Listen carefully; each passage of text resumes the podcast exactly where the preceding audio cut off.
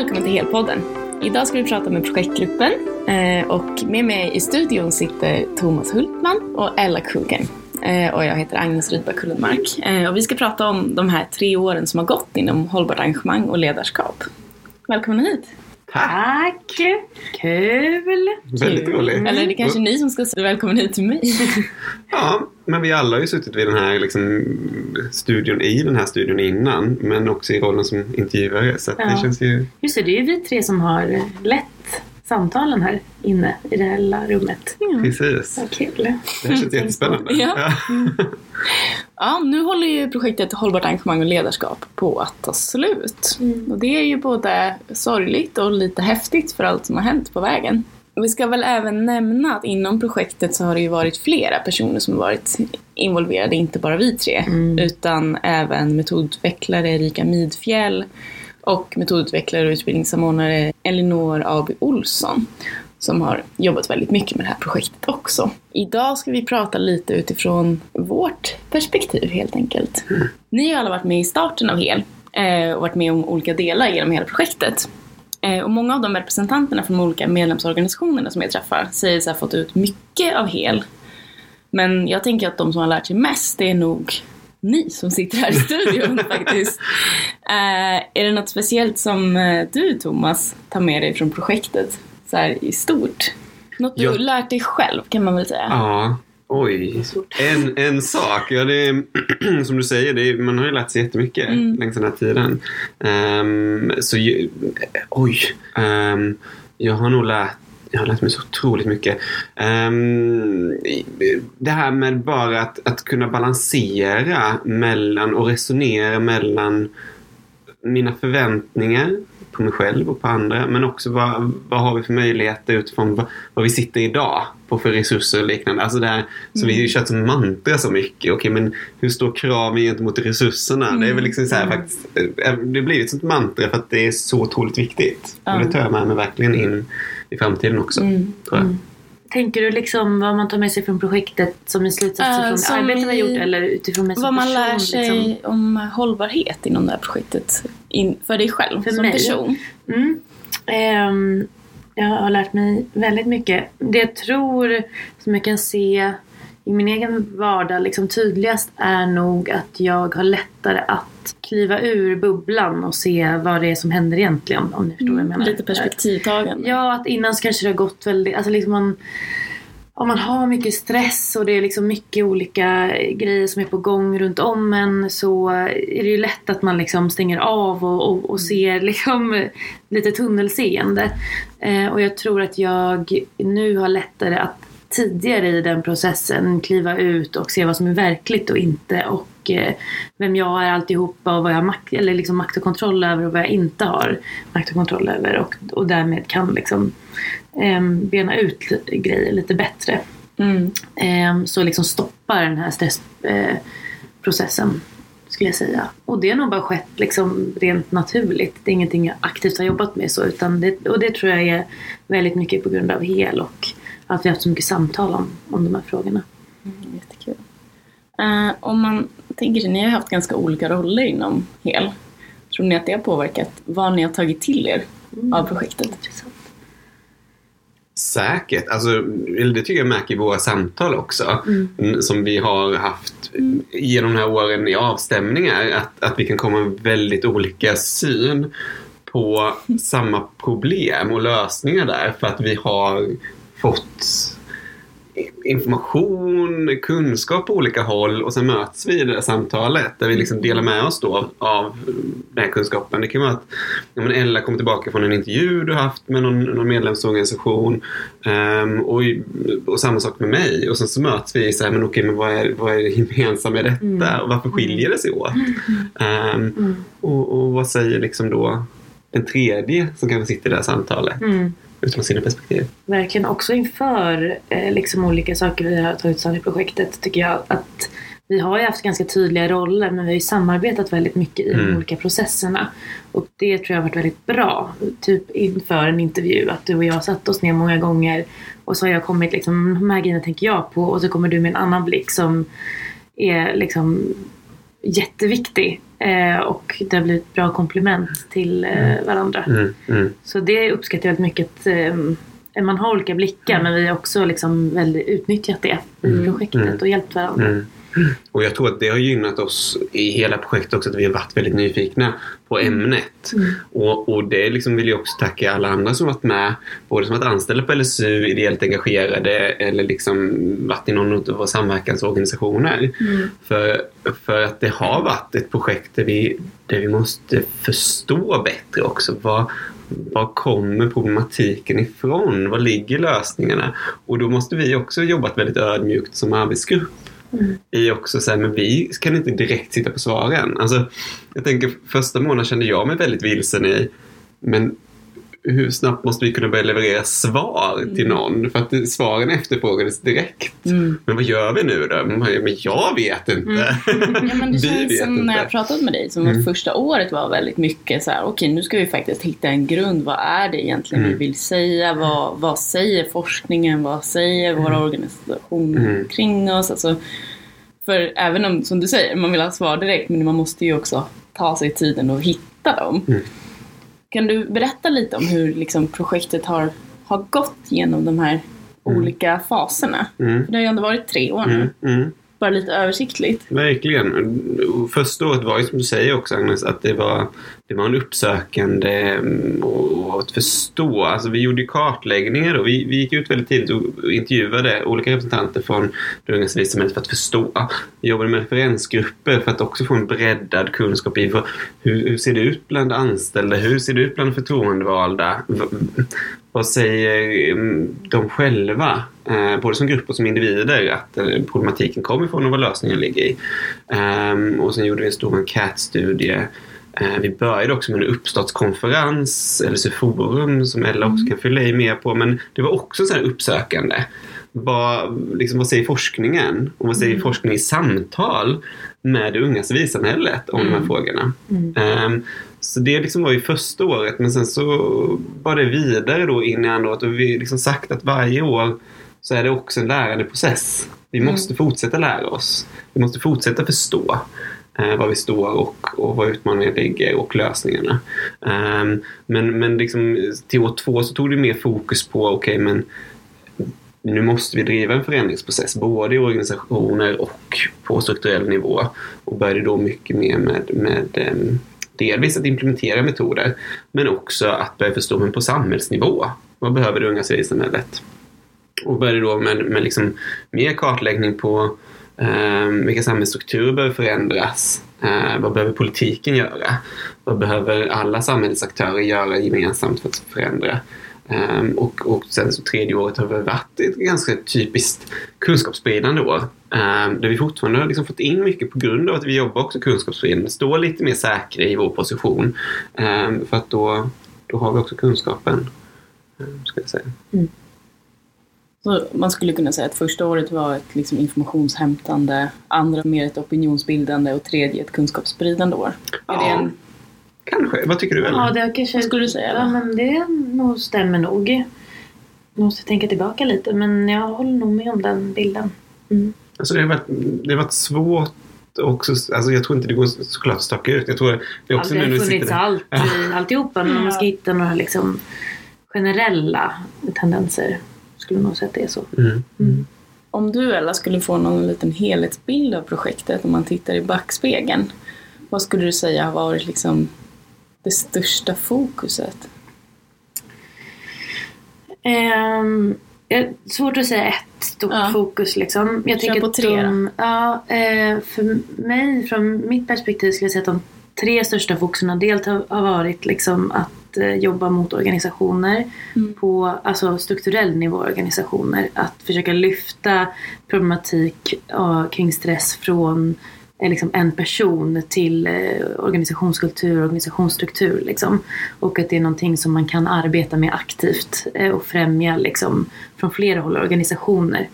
Ehm, och det andra skulle jag säga är, liksom, vi har ju lite olika Eh, idéer om vad som skulle kunna ske på, på strukturell nivå, liksom, alltså från ett samhällsperspektiv.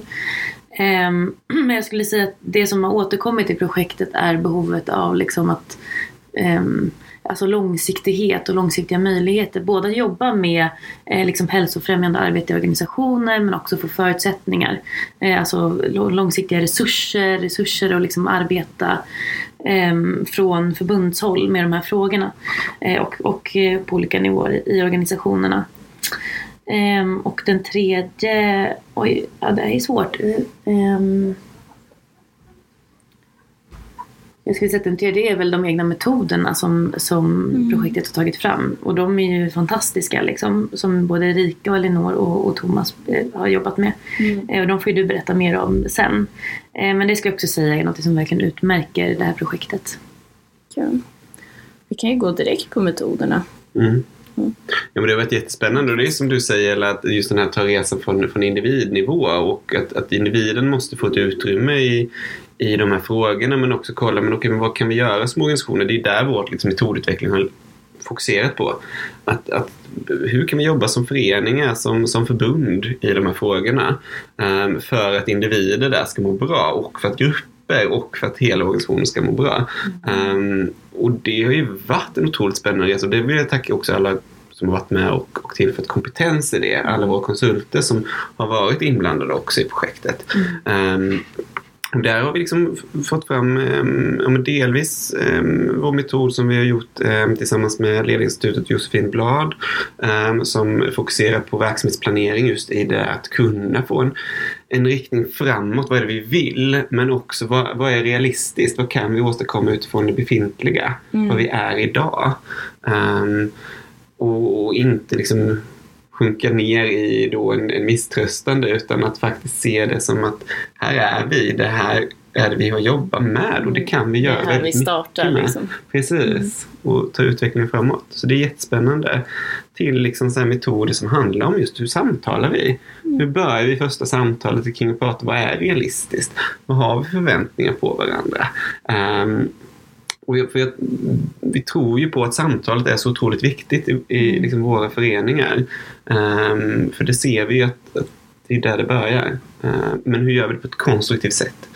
Jag tycker det var spännande i början så var det många som lyfte och det kanske med full rätt också att det här får inte bli, man får inte fastna i känsloträsket allt för mycket. Vi kan inte bara ägna våra styrelsemöten åt att prata hur vi mår och våra känslor utan vi måste också prata framåt. Och det har liksom vi också bottnat i lite så här, ja men en förening kan inte, man kan inte heller fångas i den liksom i den delen att, att här måste vi fungera som någon sorts um, känslostöttande funktion enbart. Nej. Utan det måste vara så, vad kan vi göra i den här gruppen som vi är? Mm, man är inte kurator som chef utan man, man har faktiskt en arbetsledande. Ja. Mm. Precis, men, men sen ska man även vara öppen så. För att kunna finnas som stöd och så att man helt enkelt mår bra på jobbet också. Precis. En svår balans det där. Jättesvårt. Mm. Men det är därför det är så viktigt att prata om det på ett konstruktivt sätt också. Och kanske sätta rätt ord så att det blir liksom eh, fokus på ja, hur vi mår utifrån där, där vi befinner oss i den gruppen vi är. Har du någon metod som ni har använt som du känner har varit väldigt kul och liksom givande att jobba med ute i grupper? För du har varit ute och föreläst och så mm. ganska mycket Thomas olika. Vi, vi har ju liksom jobbat med kravkontroll och stödmodellen eh, av Kawasaki Firel. Eh, den har vi gjort liksom som en metod av. Eh, den tycker jag har varit rolig för att den har liksom väckt många diskussioner. Vad samtal. innebär det? Det innebär att man ska få liksom en, en mer översikt över de aktiviteter som jag gör i mitt mm. engagemang eller på min arbetsplats. Vad får jag för stöd i dem? Eh, hur hållbara är de? Kan man säga också. Hur skadliga är de? Eh, har jag en balans mellan kontrollen över dem och kraven som ställs? Mm. Har jag en, en, grupp som står vid sidan om och peppar mig och säger vi finns här och hjälper till? Eller hur ser det ut? Um, och det, den, den har liksom satt sig väldigt väl uh, och varit spännande. Men det är ju alltså många olika metoder. Jag tror ja. att det är det.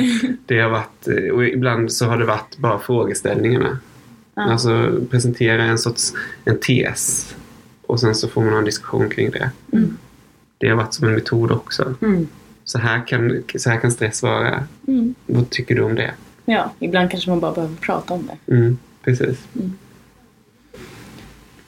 Man kan väl nämna lite om metodboken nu också när vi ändå är inne på metoder. Mm. Mm. Ehm, nu är den på gång. nu har vi, det här är ju så spännande med projekt också. Den här skulle liksom, om man kollar på projektplaner rent eh, konkret så skulle den ha göras projektår ett.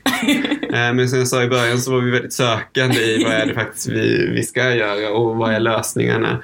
Ehm, så nu i slutet, sista månaden av projektet så kommer vi också ge ut en metodbok där vi sammanställt både liksom, fakta ehm, och eh, Och den är metoder. jättefin! Ja. Ja, gud, den är Spännande. fantastisk. Ja, Mm. verkligen. Men det måste också sägas där, helt.lsu.se som Mm. digital plattform Mm. har ju hela tiden fungerat som ett sånt stöd också. Mm. Ja, verkligen. Där har vi ju jätte, alltså där har vi ju mycket metoder. Det som vi själva har tagit fram men också att vi har inhämtat metoder från andra organisationer och aktörer som, och forskning. Och, alltså den är så, det finns så mycket bra att hämta där. Mm. Och Ehm. den ska ju nylanseras också Ja, om ett tag. Det kommer bli jättekul för då kommer ju de här metoderna delvis från metodboken in eh, och även från andra projekt som ni har hållit på med. Till Mm. exempel från, de här, från Josefin Blad och många olika. Så det ska bli jättekul Mm. tycker jag. mm, Ser fram emot det. ja den är toppen. Och är, det är ju också värt att nämna eh, en till person som varit involverad i projektet på sitt håll är Tova Hjärtfeldt som Mm. var med och eh, designat den på, eh, grafiskt liksom. Och eh, mycket annat av vårt material som vi har tagit fram. Så att, eh, det känns också kul att när man tänker på Hel så tänker jag också liksom, jag så ser hennes bilder och, eh, som är så himla fina. Mm. Ehm, Snygga kassen. Ja, ja, men att det verkligen är så här, vi, att det finns en profil genom henne för projektet. Och att man får liksom en visuell bild av projektet. Och det var ju verkligen kul för det var en målsättning i sig. Och ett, ett sånt här möte, sen tänker jag också på samverkan som, som både du och jag kommer ihåg, det var ju när vi träffade Unionen första gången. Och vi skulle dra igenom projektet. För Unionen har ju varit en samverkanspart också Mm. genom hela projektet. Och där har vi haft Shadia Jalali med i projektgruppen som är Mm. utredare där. Eh, och det var ju också ett så spännande möte. Så här, men vad ska det här leda Mm. till? Vad, liksom, vad, vad kommer vara utgångspunkten? Och det har ju varit också jättekul samarbete och så viktigt för Ja. oss.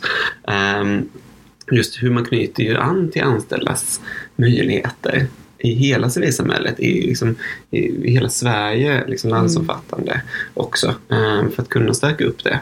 Så det har varit jättekul. Ehm, och där har vi ju haft en lysande projektgrupp också. Där vi haft, nu blir det väldigt mycket cred här, men det, jag tycker Ja. det är så viktigt att lyfta fram det också. Vi har haft Felix Leke från RFSL Ungdom och eh, Marika Eriksson eh, från Röda Korsets ungdomsförbund som också har varit med och stöttat och hela tiden väglett oss eh, som har jobbat med det här Mm.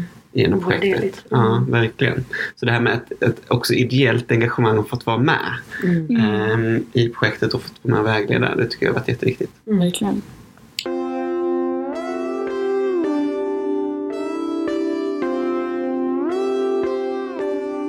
Första året gjorde ni väldigt mycket. Mm. Eh, hur ser ni på rimlig arbetsmängd? Vad säger du Ella? Ja, gud, nu är det tre år sedan då. Ehm, Vad ska vi gå igenom vad vi gjorde ja, första vad året? fan gjorde vi? Vi hade LSU Forum. Eh, vi... Rekrytera personer, Ja, just det. lansering av projekt, Ja. skapa projektorganisation, projektgrupp, referensgrupp, jobba med förankring i MOs, Almedalen, SIFO-undersökning, första URIS släppte, Ungdomsrörelsen i siffror. Digitala plattformen togs fram från start. Tankesmedja, workshop, eller så forum, Ja. seminarium. Ja, ni hör. Ja.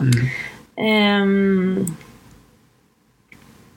jag försöker minnas hur jag mådde liksom under det året. Och det, alltså, vi gjorde ju väldigt mycket och vi var också väldigt så här, entusiastiska. Mm. Och tyckte, alla vi som jobbade liksom, och kom in i det här projektet, vi ville väldigt mycket. Mm. Ehm, och eh, brydde oss väldigt mycket om de här frågorna. Och det, var, det har varit väldigt bra inom det projektet. Ehm, vi kan, så här, i backspegeln, man kan alltid tänka att man kanske liksom skulle ha eh, försökt att fördela lite jämnare eller skjuta upp lite grejer eller inte varit så rädda för att, och, att någonting faller liksom. Mm. Men, eh, och nu sitter man ju här representant av någon som ska kunna hållbarhetsfrågor så då måste man säga såhär, nej men det här är inte okej. Men eh, vi, eh, vi, eh, jag minns inte att vi, att, att vi var så stressade. Jag försöker komma ihåg. Mm. Ehm, och vi var ju också tre personer som jobbade heltid. Så att det, var ju också fördelat på tre. Mm. Och styrelse och projektgrupp. Alltså att vi har liksom många personer involverade och konsulter och sådär. Ehm, men det är klart att man, att man behöver sätta det här i relation till arbetsmängd. Liksom. Mm. Ehm, och jag tror att vi kanske tog med oss det till år två. Att vi försökte dra ner lite på verksamheten, liksom, eller tempot. Mm. Så det är väl ett... Så det blev lite mer återhämtning under andra tider då? eh, Kan man säga det så? Ja, ja precis. Ja men vi kanske, ja precis att man, vi kanske inte la in så mycket i varje tjänst liksom. Mm. Eh, och försökte kanske jobba med liksom, och, och göra saker väldigt bra istället för att göra väldigt mycket och sådär. Mm. Nej, men det, är, ju- det är ju som du säger, jag håller med. Eh, det är ju spännande när man liksom börjar ett projekt och, och, som ska vara innovativt och nytänkande och det handlar om ett utforskande som, som sagt och då är det ju också det finns ju så mycket som ligger framför en. Ehm, och så känner man sig, ja nu har vi bara tre år på oss att, att lyckas på något sätt göra någonting av detta. Ehm, och, och man känner att, man, jag tyckte i alla fall att vi alla kände som du sa ett, ett stort engagemang i frågan men också ett, ett ansvar Mm. på att liksom, här har vi ett, ett stort problem som vi vill möta. Alltså det är klassiskt också i civilsamhället. Ja. Nu ska vi liksom rädda världen på vårt sätt också. Ehm, och, men jag håller med. Jag kan säkert tänka mig att man skulle kunna gjort saker annorlunda. Ehm, men det är också så svårt när man står där. Ehm, och jag tror jag har lärt mig att som sagt delvis att saker får falla. Det är inte så farligt. Ehm, det är viktigt att, att ha en trygghet någonstans i alla fall hur man jobbar. Om det kommer från en chef eller från en arbetsgrupp. Och att man också inser att det där um, vad, ligger, ligger möjligheten att, att ha en kontroll över arbetet? Är, liksom, vad, vad funkar i vår organisation? Och hur ska det se ut? Alltså, vi hade ju som sagt mycket avstämningar i vår arbetsgrupp också. Hur, vad, vad ser vi som är viktigt just nu och lyfta vidare? Ehm, man kan ju också tänka sig att ja, den arbetsledningen kan komma från annat håll också. Ehm, men, men vi hade liksom ja, stort stöd inom också gruppen Mm. och jobba med de här frågorna tänker jag. Mm, ja, men verkligen. Men det, det är fint också att veta att det finns liksom en... Att ni också har känt av de här sakerna inom projektet. Mm. Att så, ah, det blir så mycket för att man vill så mycket. Och jag tror att den erfarenheten gör ju också att man kanske är lättare att relatera till andra personer som känner samma sak. Eh, och att man kanske också, om ni har lärt sig er någonting av det så kan ju de andra personerna också lära sig någonting av det så kan man liksom hitta vägar framåt från Mm. det. Det behöver ju inte bara vara någonting negativt och det händer ju Mm. otroligt mycket Mm. också. Eh, så det är ju Mm. väldigt kul ändå att det varit ett så aktivt projekt. Mm. I och med att vi pratar om liksom hela projektet i stort. Känner ni att ni har någon liten incident som ni tycker symboliserar hur det är att jobba med sådana här frågor? Oj, att jobba med de här frågorna. Eller bara hur det... En liten incident som berättar om någonting ni varit med om inom helgen. Oj, Gud, det finns ju så mycket händelser, tänker jag. Alltså om du säger något kommer jag säkert komma på något. Men jag är helt nollställd nu. Nej, alltså. precis. Ja, men jag kan säga så här, det här är lite utlämnande då.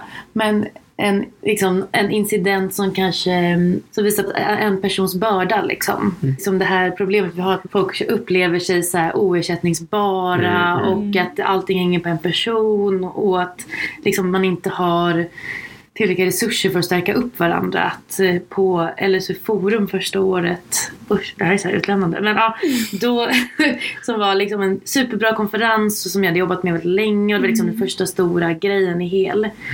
Ehm, där jag under konferensen blev eh, fick så kräksjuka. Eller fick eh, ja, typ matförgiftning.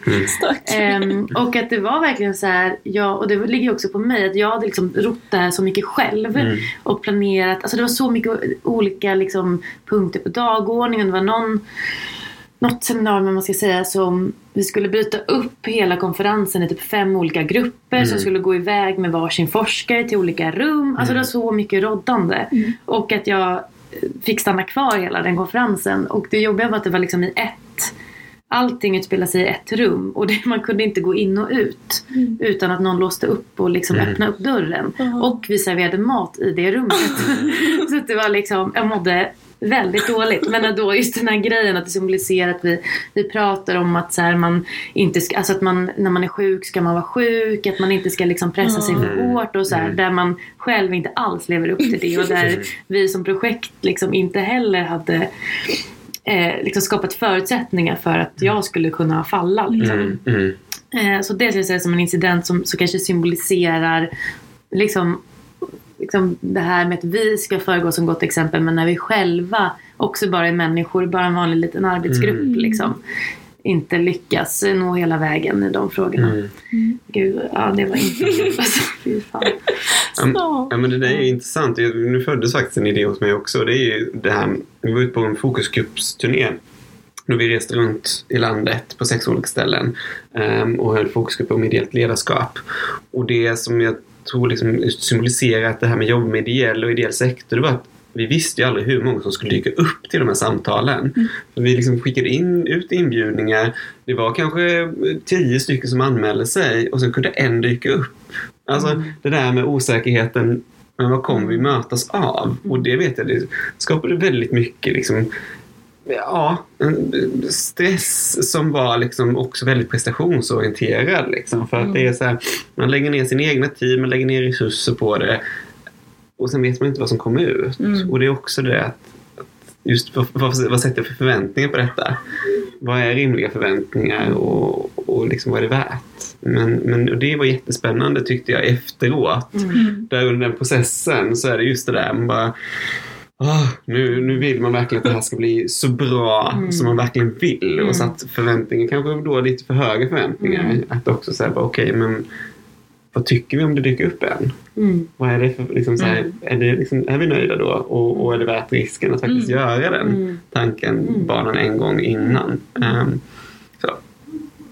Verkligen. Och att eftersom vi är, vi liksom är verksamma i Stockholm och vi försöker att nå ut liksom till alla delar av landet men att det blir naturligt att vi syns och hörs mest här. Mm. Att då kanske om vi åker, vi var i Kiruna Mm. till exempel. Om vi åker till Kiruna och dyker upp en person. Då betyder det att det finns någon person i Kiruna som har tagit del av projektet på riktigt. Alltså Mm. suttit Mm. ner med oss och pratat om de här frågorna. Mm. Vilket kan ju få ringa på vattnet effekt. Mm. Ehm, så att då kanske den personen är, alltså det är jätteviktigt att någon person har de här kunskaperna i andra delar av landet Mm. som sen kan liksom uppmuntra andra att Mm. jobba med frågorna eller av sig till oss. Att, att, och det tycker jag har märkts Mm.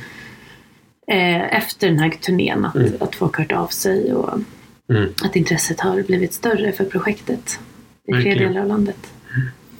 Apropå det eh, så tycker jag att det är viktigt att belysa det fina arbete som våra medlemsorganisationer gör. Mm. För det, finns, det har ju hänt otroligt mycket ute i, i landet som du säger och i olika, både på den nationella styrelsen och kanslier men även inne på lokalföreningar. Har ni några exempel på vad som liksom har hänt faktiskt? Som Mm. är, som du säger, ringar på vattnet Mm. av hela projektet? Mm.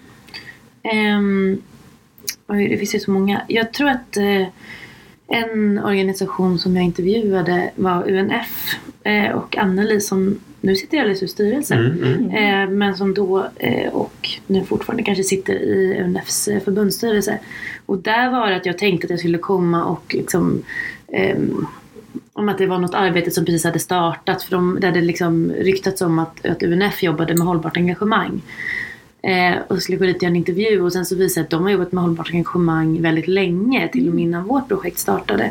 Och att det var liksom att vi kanske inspirerats av dem mycket. Och att, att det var väldigt kul att höra att det finns liksom att den här frågan har väckts i organisationerna. Och att man själv har tagit tag i dem, att man inte väntar på att någon annan ska göra det liksom.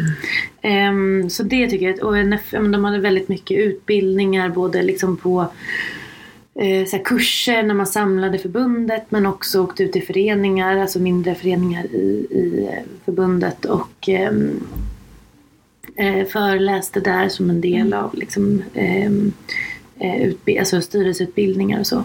Så att eh, UNF är verkligen, och de, för det finns en intervju med dem på plattformen som jag verkligen rekommenderar. Ehm, så UNF skulle jag vilja lyfta fram som en organisation som, som har inspirerat oss mycket. Mm. Ja, och det, som sagt det finns så Mm. många. Jag tycker det, det har varit så spännande när vi Ehm, sen nu när jag jobbar mycket med uppföljning så ser vi också så här, men det är ju ungefär 60 stycken av, av LSUs medlemsorganisationer som varit deltagande i projektet på något sätt. Mm. Det är en Det är otroligt stort mängd och det visar vilket ansvar som man tar som organisation. Om det så är på lokalföreningsnivå till förbundsnivå så finns det liksom ett intresse. Så att jag tänker att det är sv- svårt att rabbla upp liksom alla de olika saker Ja, som verkligen. händer liksom där ute. Men, men som, som Ella sa, UNF är ju eh, fantastisk i det, deras arbete. Ehm, jag tycker också ett så roligt exempel är Centerns ungdomsförbund som vi var ute och föreläste för första året. Så jag sen i deras verksamhetsplan på förbundsnivå lyfte in just att man ska jobba med hållbart engagemang. Och det tycker jag visar som sagt också särarten i varför vi behöver jobba med de här frågorna eh, riktat till det unga civilsamhället. För det är de här styrmedlen vi har. Det är så här man kan jobba med det också. Att medlemmarna ser det här är otroligt viktigt. Det här vill vi också att vårt förbund ska jobba med. Att det ska vara kunskapshöjande aktiviteter. Och där ser vi också att de har tagit de stegen. De har fortsatt haft delvis kontakt med oss men säkert sökt också kunskap på andra håll Mm. i de här frågorna. Ehm, så det tycker jag är så häftigt var initiativet kan komma ifrån som sagt. Mm, verkligen. Verkligen. Um, Sak studentråd har arbetat väldigt aktivt också med att förändra eh, liksom organisationsformer, att tala om de här frågorna. Um, det så är på styrelsenivå som i organisation till exempel. Ehm, så att, ehm, så att det, finns, det liksom händer som sagt Ja, överallt. Eh, Jag gjorde ju en intervju med Tamam för ett tag sedan som också ligger på plattformen. Eh, och de jobbar ju också jättemycket med det här nu. Och även på lokal nivå. Och Det är så kul när det sipprar ner genom hela organisationen tycker jag. Och det är ju en jätteviktig målsättning att det ska göra det. verkligen. Mm. Och det är samma sak, vi har haft Sverok eh, har vi liksom föreläst både för de ideella ehm, som är aktiva på liksom lokal nivå och kansliet. Alltså så här just också se att det finns så många delar i organisationen som behöver ta del av detta och man kan jobba på olika sätt med det också i samma organisation. Men det är ju Men det tycker jag man kom, vi har kommit fram till på många ställen att just det konceptet att både styrelse och kansli, om båda de får informationen så ger det så otroligt mycket Mm, mer för organisationen i stort. Mm. För då kommer det från flera håll och då kan det lättare faktiskt få igenom de här besluten Mm. och förändringarna. Mm. Så det är ju jättekul. Mm, verkligen. Nu är det ju så att hållbart engagemang och ledarskap håller på att ta slut. Hur känns det? Alltså jag tycker att det känns eh, både och. Liksom. Nu jobbar ju inte jag i projektet eh, det här året. Mm. Så för mig har det tagits ut på en personlig Ja. nivå. Men ehm, annars så, jag tycker att ehm, vi har gjort väldigt mycket och jag tycker det har hänt mycket i ungdomsrörelsen. Framförallt tycker jag att vi har en annan samtalskultur om de här frågorna. Och det var ju en väldigt stor målsättning och det såg vi väldigt snabbt när vi startade projektet. Det kanske hade bubblat redan innan. Men att vi började prata om eh, stress och hållbarhet i organisationerna.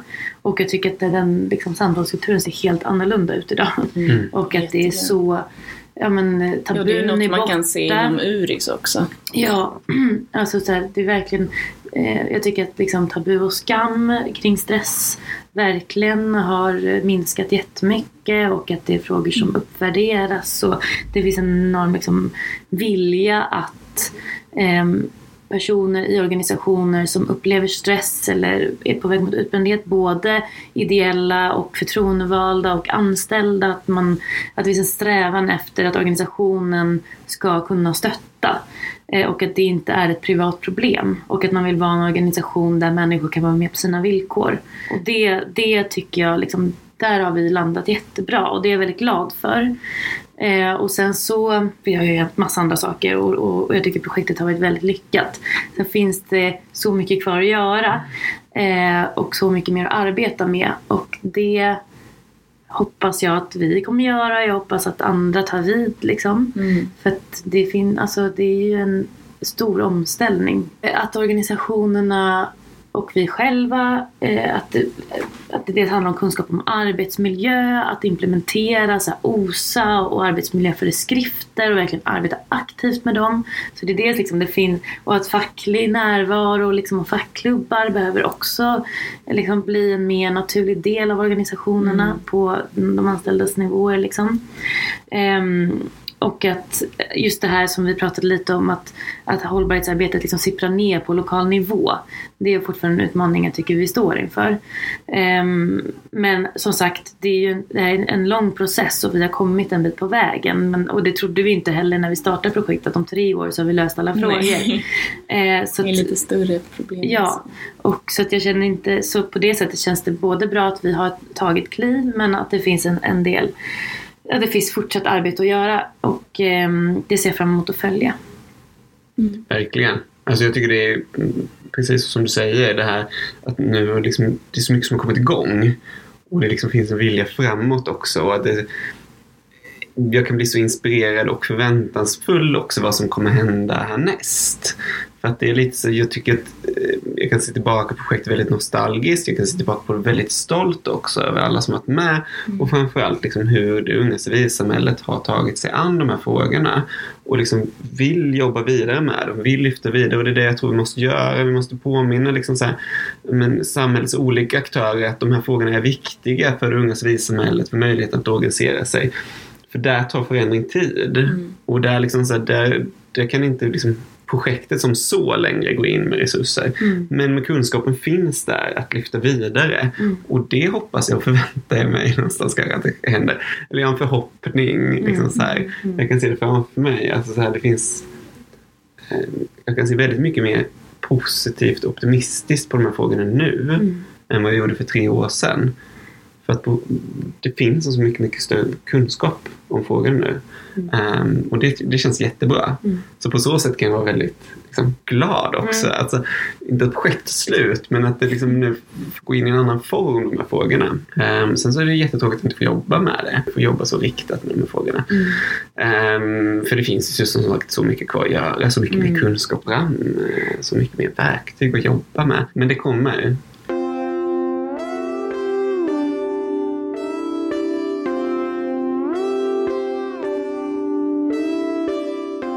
När nu helt tar slut så tror jag att många av våra lyssnare undrar vad som kommer hända framöver. Mm. Har vi något enkelt svar på den frågan? För de här frågorna så tror jag att, eller det finns ju, det, jag tror, frågorna kommer leva i, i LSU kommer de leva vidare genom andra projekt, genom verksamhet. Mm. Definitivt. Alltså så här, det är ingen fråga som LSU kommer släppa utan kommer jobba vidare med och ta vidare den här kunskapen. Mm. Um, så är det. Um, och det, det kommer nog synas mer eller mindre tydligt. Jag tänker som sagt som en sån här sak med, med hot och hat som kom fram så tydligt genom hållbart engagemang och ledarskap. Det är ju en fråga som vi nu driver vidare i andra mm. projekt. Ja, det är ju viktigt att lyfta fram nu också att det föddes ju hel mm. hot och hat-projektet. Det är ju ganska stort. Mm. Och att det liksom fått sitt eget liv. Mm. Det är verkligen. Mm. Och även liksom andra frågor känns mm. som det mer och mer tas fram mm. mm. genom det. Så det är väldigt kul. Mm. Ja, vi, vi pratar ju också om minoritetsstress i EL. Mm. Och det har ju tagits fram genom, eller det har ju fortsatt arbetas med i vit, icke-vit-projektet, mm. eller hur? Mm. Precis. Ehm, och sen hoppas jag verkligen att eh, vi har ju, eller så har ju drivit så här dubbla stödet och ökade resurser till medlemsorganisationer i många år. Eh, jag hoppas att liksom det vet vi kommer fortsätta. Men eh, att man också lägger in så här hållbarhetsperspektiv i det arbetet. Mm. Det vet jag också att man gör, men att man gör det ännu mer. Och också pratar om, liksom, som jag pratade i början av det här poddavsnittet, eh, om, om alltså, långsiktiga perspektiv. Vad händer när man hela tiden har kortsiktig finansiering, mm. kortsiktiga verksamheter? Mm. Att det är väldigt svårt att, att arbeta med de här frågorna när man inte har de liksom, finansiella eller långsiktiga möjligheterna. Mm. Um, så det är verkligen en fråga jag hoppas uh, som har växt ur hel men som behöver plockas vidare och drivas ja. på ännu hårdare verkligen. Mm. Mm. Det jobbar ju LSU väldigt mycket med just nu, mm. just den frågan kring finansiering. Mm. Men uh, ja, time will tell. Mm, ja men så är det. Där. Ja, verkligen. Um, vi var inne på det lite, uh, men det här med vilka typer av förändringar tror ni främst behövs i samhället för att komma åt stressen, för att skapa hållbara organisationer och arbetsplatser. Och då menar jag i samhället i stort. Mm. Jag tänker att ni har fått en del information genom mm. projektet. Mm. Det är, det är, svårt för det är många olika fronter liksom. Men det är dels mm. det jag pratat om det med liksom mm. förutsättningsfrågor. Um, och de frågorna vi nämnde som hot och hat mot aktivister som har varit en stor stresskälla i våra medlemsorganisationer.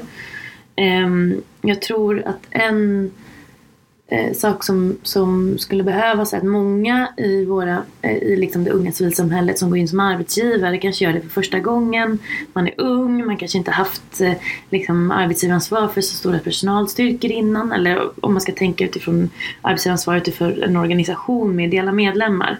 Att ehm, att samhället ska bli bättre på att ge resurser för den typen av ledare att lära sig om arbetsmiljöfrågor och eh, lagstiftningen som finns och hur man jobbar aktivt med arbetsmiljöarbete.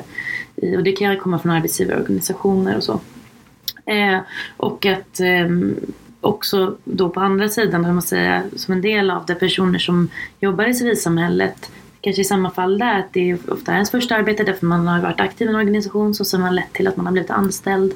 Att man får förutsättningar att lära sig om rättigheter på arbetsplatsen och skyldigheter och, och, liksom, um, och, och, och arbetsmiljöarbete och psykosocial arbetsmiljö och så.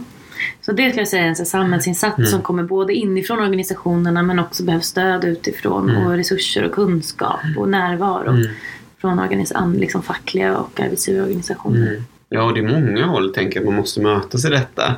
För det är ju också så här, jag menar, som på en arbetsplats, jag menar, att chefer ska få tid att vara närvarande. Att det ska liksom finnas en, en tydlig arbetsledning, att man ska få stöd och hjälp när man får en för hög arbetsbörda. För det ser vi fortsatt. Alltså det är en hög arbetsmängd som är mm. en stor anledning till att man också känner en, en långvarig stress. Och det är också så, men hur kan man få hjälp i att prioritera i det? Skapa rimlighet i arbetet. Eh, men sen om man kollar på större samhällsnivån så är det också att vi faktiskt får en långsiktighet i hur hanterar vi den psykiska ohälsan vi ser i samhället som stort? Faktiskt kommer till en strategi, en enighet kring hur ska vi jobba med de här frågorna? För att det behövs. Vi ser ju inte att långvarig stress, att det, det liksom är frånskilt annan, allt annat när det kommer till psykisk hälsa och psykisk ohälsa utan det går ihop på många fronter och då är det viktigt att kunna också verkligen få till en strategi som jobbar riktat och långsiktigt.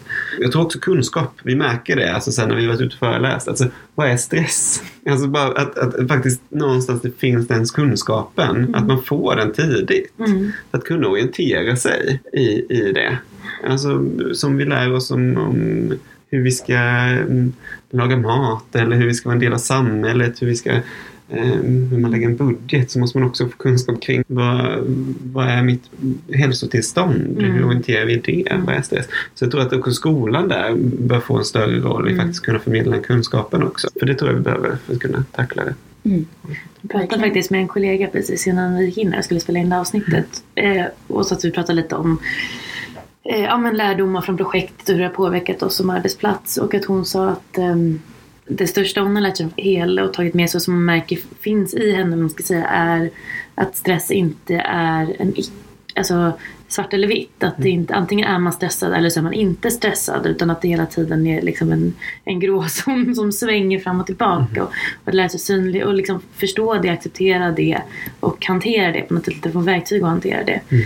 Eh, och att alltså, just den här bilden av att antingen är man jättestressad på väg till utbrändhet liksom, eller så mår man jättebra. Att liksom, det är något som jag hoppas att projektet också har liksom, mm. gett väldigt många mm. gråskalor. Mm. Väldigt stor mm. Ja. Det här med ert eget förhållningssätt och praktiskt hur man jobbar, är det någonting som ni känner så bara slutgiltigt att ni vill ge folk ett litet sista tips innan vi avslutar podden?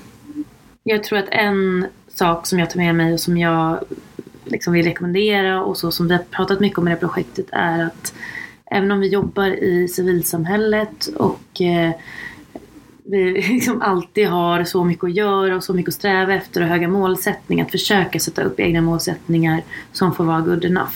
Och därmed också få återhämtning och, och få eh, ge sig själv cred och inte känna att man hela tiden är otillräcklig för att man inte har levt upp till de här stora målen.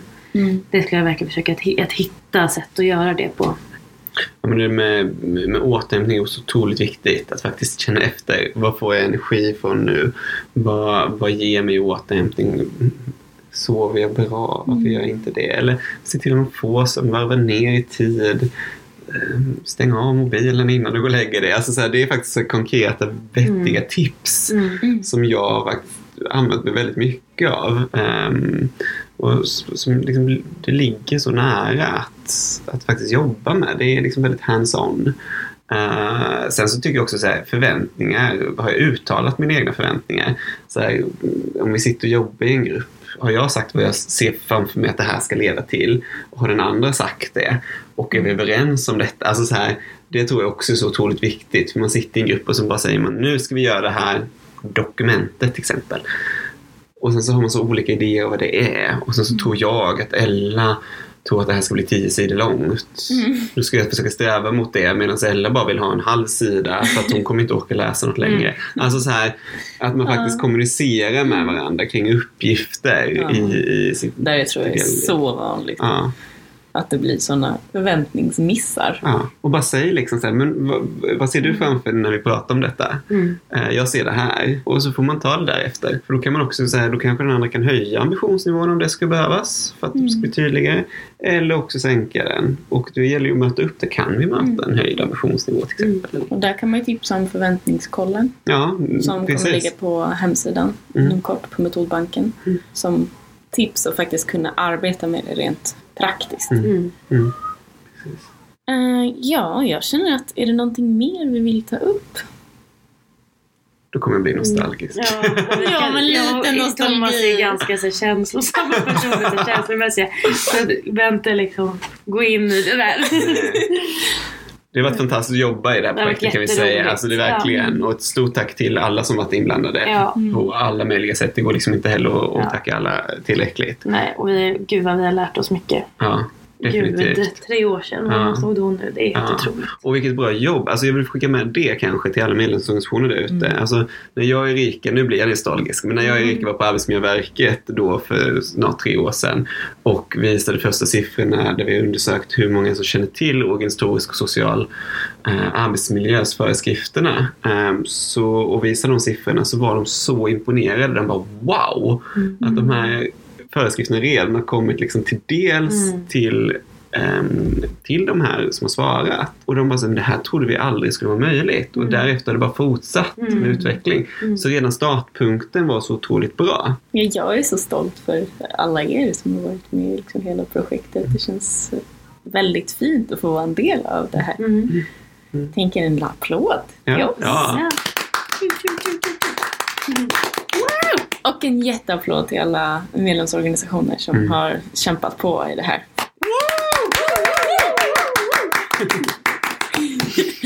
uh, ja, jag skulle bara vilja, vilja tacka alla och uh, säga att det är ni som lyssnar som ser till att framtidens organisering och ledarskap blir mer humant och bidrar till ökad lust och inte ökad press. Uh, ni är otroliga. Jag tror att alla får hela den här projektgruppen när jag säger att ni har gjort det viktigaste arbetet genom att få hela era organisationer att bli mer hållbara. Och då menar jag hela vägen från lokal nivå till nationell styrelse och kansli. Så jättetack från mig också.